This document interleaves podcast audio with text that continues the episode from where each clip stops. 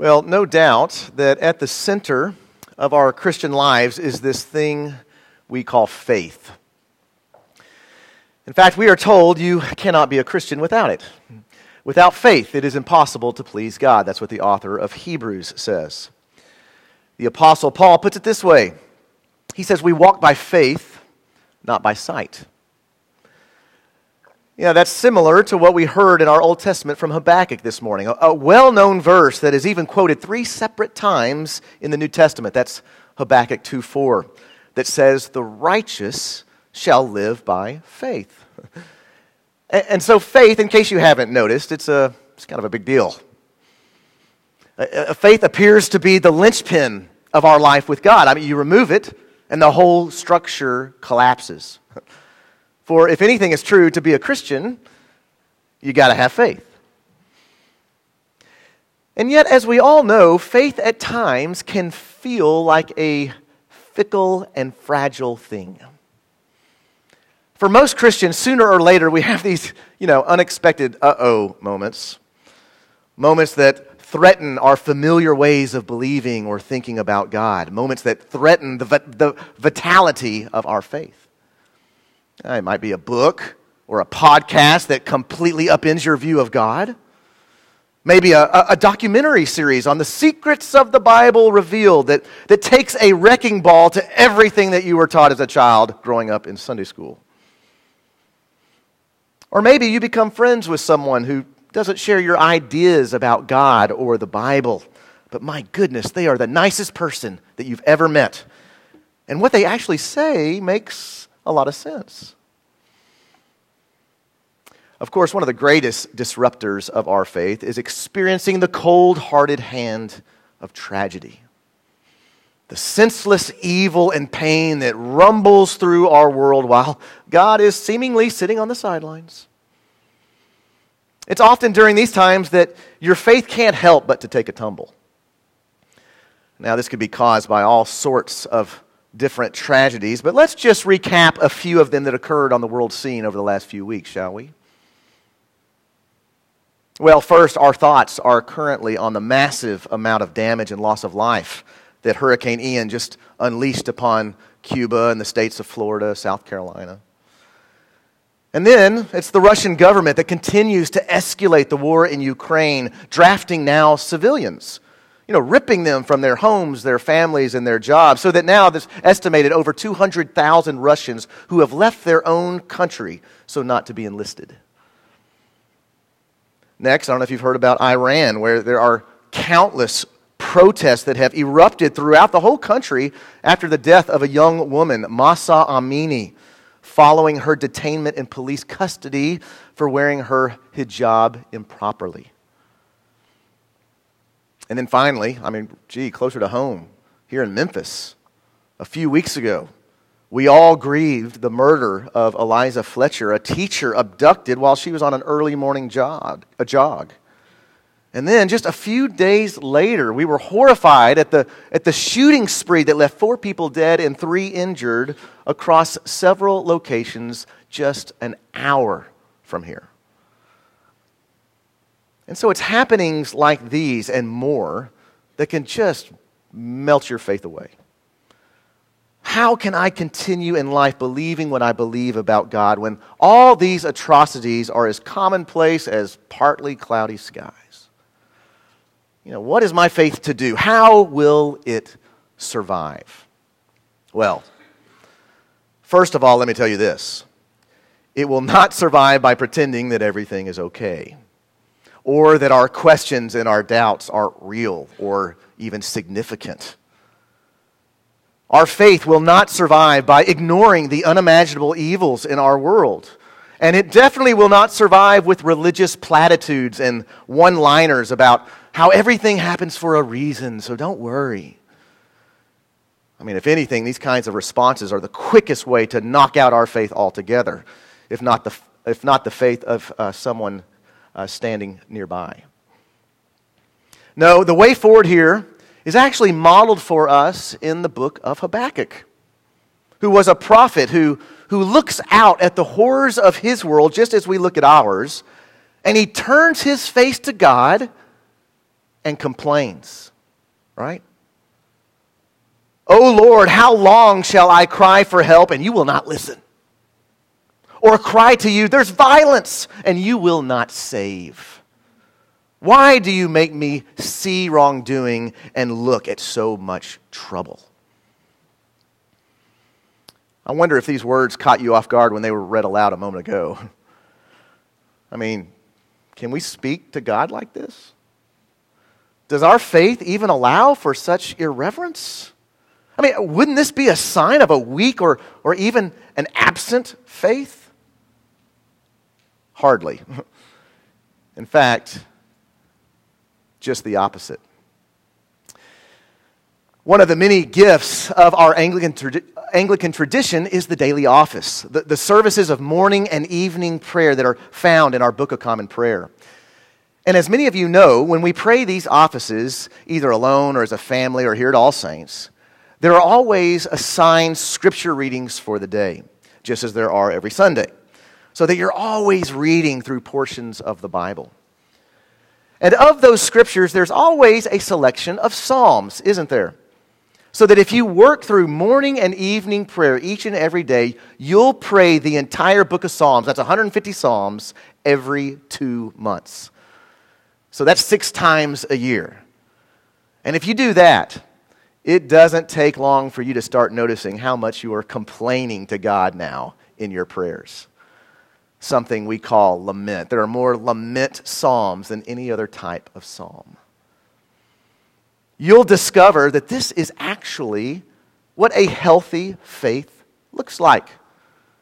It, it, it looks at God and then looks at the world and then look backs up to God and laments what it sees. Because God, you're responsible for this world that you have made. And it's a world that's in an absolute mess. What are you doing? How long will you continue in this way? Let me tell you, if you're not complaining to God in your prayers from time to time, then either you're not being honest with God or you're not really in touch with the pain of the world in the first place. Because lamenting to God is critical to the survival of your faith. Did you know that? To lament to God is crucial for your faith to survive. But you can't stop there, right? We just can't be complainers. Lament is not the only thing that we can do when our faith begins to wobble, when our faith feels as thin as the air we breathe. No, God, in His grace, does provide us with a vision of hope a vision of what's to come, a vision of God putting things right once and for all. And it is a vision that we must latch onto if our feeble faith has a chance of surviving. This is what God does for Habakkuk. God strengthens his faith with a vision of what's to come. Listen to what Habakkuk says in chapter 2. He says, I will keep watch to see what the Lord will say to me, and, he will, and what he will answer concerning my complaint. Then the Lord answered me and said, Write down this vision so that a runner may then read it to the people. This is actually the context for that classic verse that says, The righteous shall live by faith. You know, the one that's quoted three times in the New Testament. So that living by faith is living your life according to this promised reality, according to this vision that God will do something about all the mess in this world. And ultimately, this vision is nothing less than what the entire Old Testament anticipates. It's the very climax of the biblical narrative. It, it's, it's Jesus, remember, reading from the book of Isaiah in the synagogue at his hometown in Nazareth, and then he sits down and declares, Today, this vision is fulfilled in your hearing. And what is this vision? It's the vision of God's kingdom come to earth in the midst of his people, whom we now call the church the kingdom of God made manifest in his people, the church. Listen, this is this, this bigger narrative is so important for us to remember as we approach passages like today's gospel reading from Luke 17. Why is that? Well, because I don't know if you noticed, but on the surface, what we find here in Luke 17, you know, it just kind of appears to be a string of random sayings by Jesus that really don't have anything to do with each other. As if Luke is going around collecting these odds and ends of Jesus, placing them here because, well, you know, I, you know, I had the Sermon on the Mount here and I had some parables here. I, I don't know where to put this. I'm just going to put this right here. I even noticed that the, heading, uh, that the heading of my Bible at the beginning of chapter 17 says as much. The heading says, Some Sayings of Jesus. Some Sayings of Jesus. Are you kidding me? No. Look at it with the bigger picture here. These are kingdom teachings, instructions about how to live by faith in the reality of this new vision that Jesus is bringing. This vision that Habakkuk and the whole Old Testament anticipated and that is now finally arriving in the person of Jesus. It's a vision that when you see this vision, you can't help but to ask, how do we then live as God's people? As He is fulfilling these promises among us, how are we then to, to live by faith, right? I mean, when you think about it, that's pretty much what most all of Jesus' teachings are about. How His followers are to live by faith as God's kingdom society on earth, the church. How are we to live together as light to the world? How do we manifest the kingdom of God on earth together as his people? That's the entire Sermon on the Mount. That's the bulk of Jesus' teaching. I think this is why Jesus' teachings are always so, you know, relationally oriented. They have so much to do with how we interact with one another.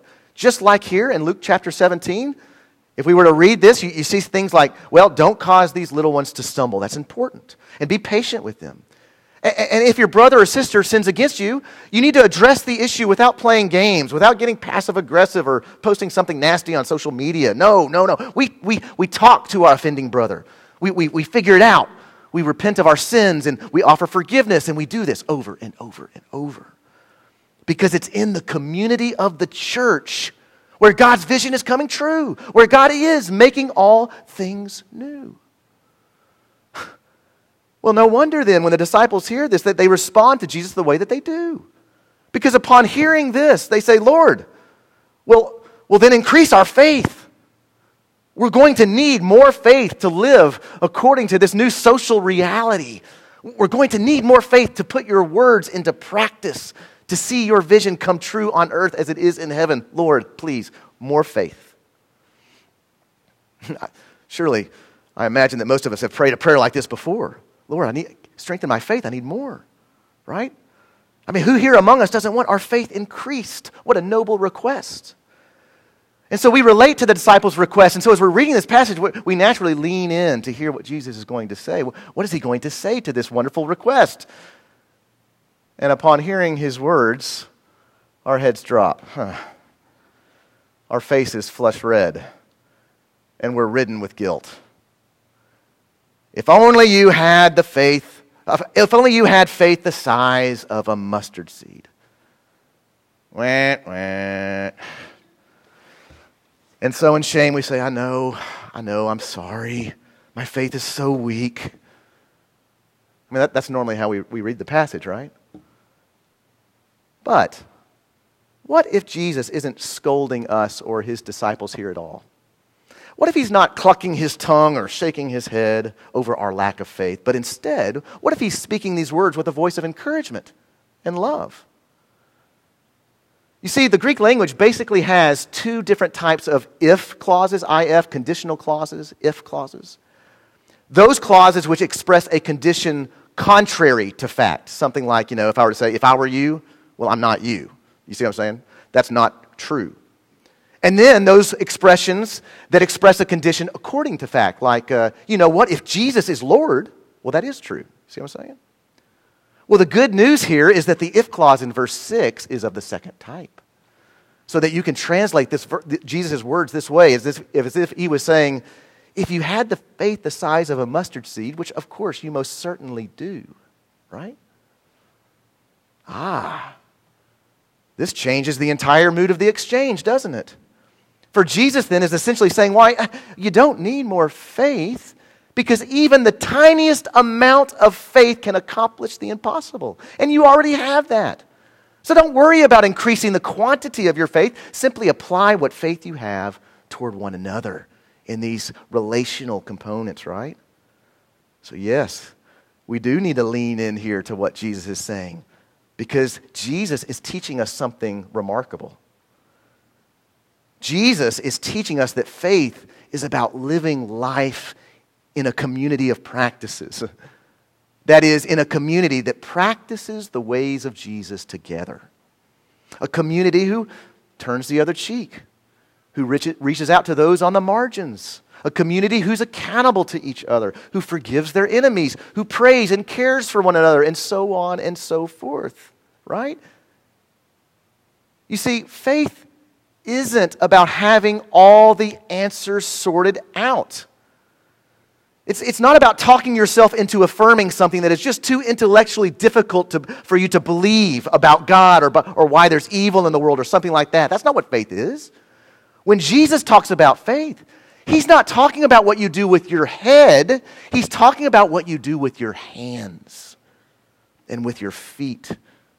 He's talking about what you do with your wallet and your privilege, your power, your time. Faith in Jesus is not primarily about saying or thinking the right things about him.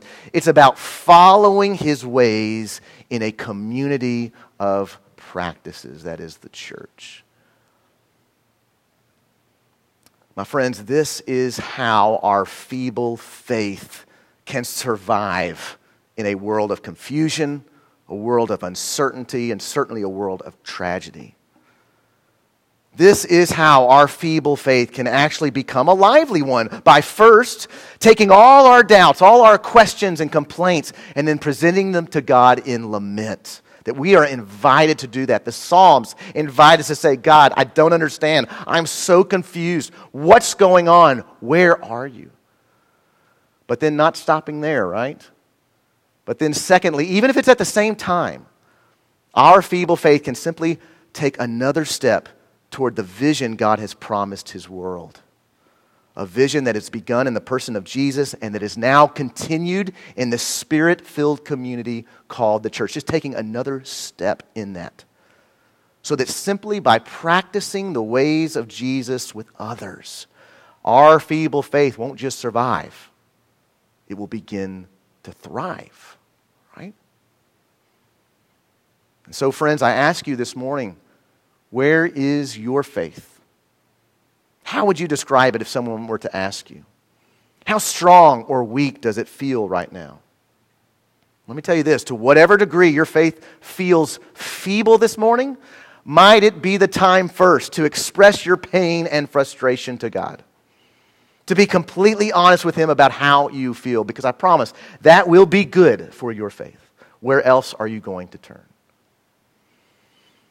And then, second, might it be time for your faith to take another step deeper into the life of God's people, the people with whom God has chosen to dwell, the church, so that you might apply whatever mustard seed of a faith you have, so that you might put it into practice and participate afresh in God making good in, on his promises right now. Again, that will only strengthen whatever faith you have. And so, yes, faith is central to what it means to be a Christian. And so, let us continue to nurture our faith in these ways. Heavenly Father, we do ask for your grace and your mercy as we live in a confusing world, as we have, as we carry and struggle with our own doubts and uncertainties. Uh, we pray that we would find you a place and a person to yell at, to complain, uh, to voice uh, what, how we feel. And that in those difficult moments, uh, you would be present, you would strengthen our faith. And that even if we're in the midst of that uncertainty, I pray that by your Spirit's help, uh, you would help us to re engage uh, the community of God in a deeper way so that together uh, we might uh, be a community of practices, uh, applying whatever faith that we have, putting into practice this vision that you have promised that is here and that is coming true in your church. So we pray, deepen our faith, Lord. Uh, in the name of the Father, and the Son, and the Holy Spirit. Amen.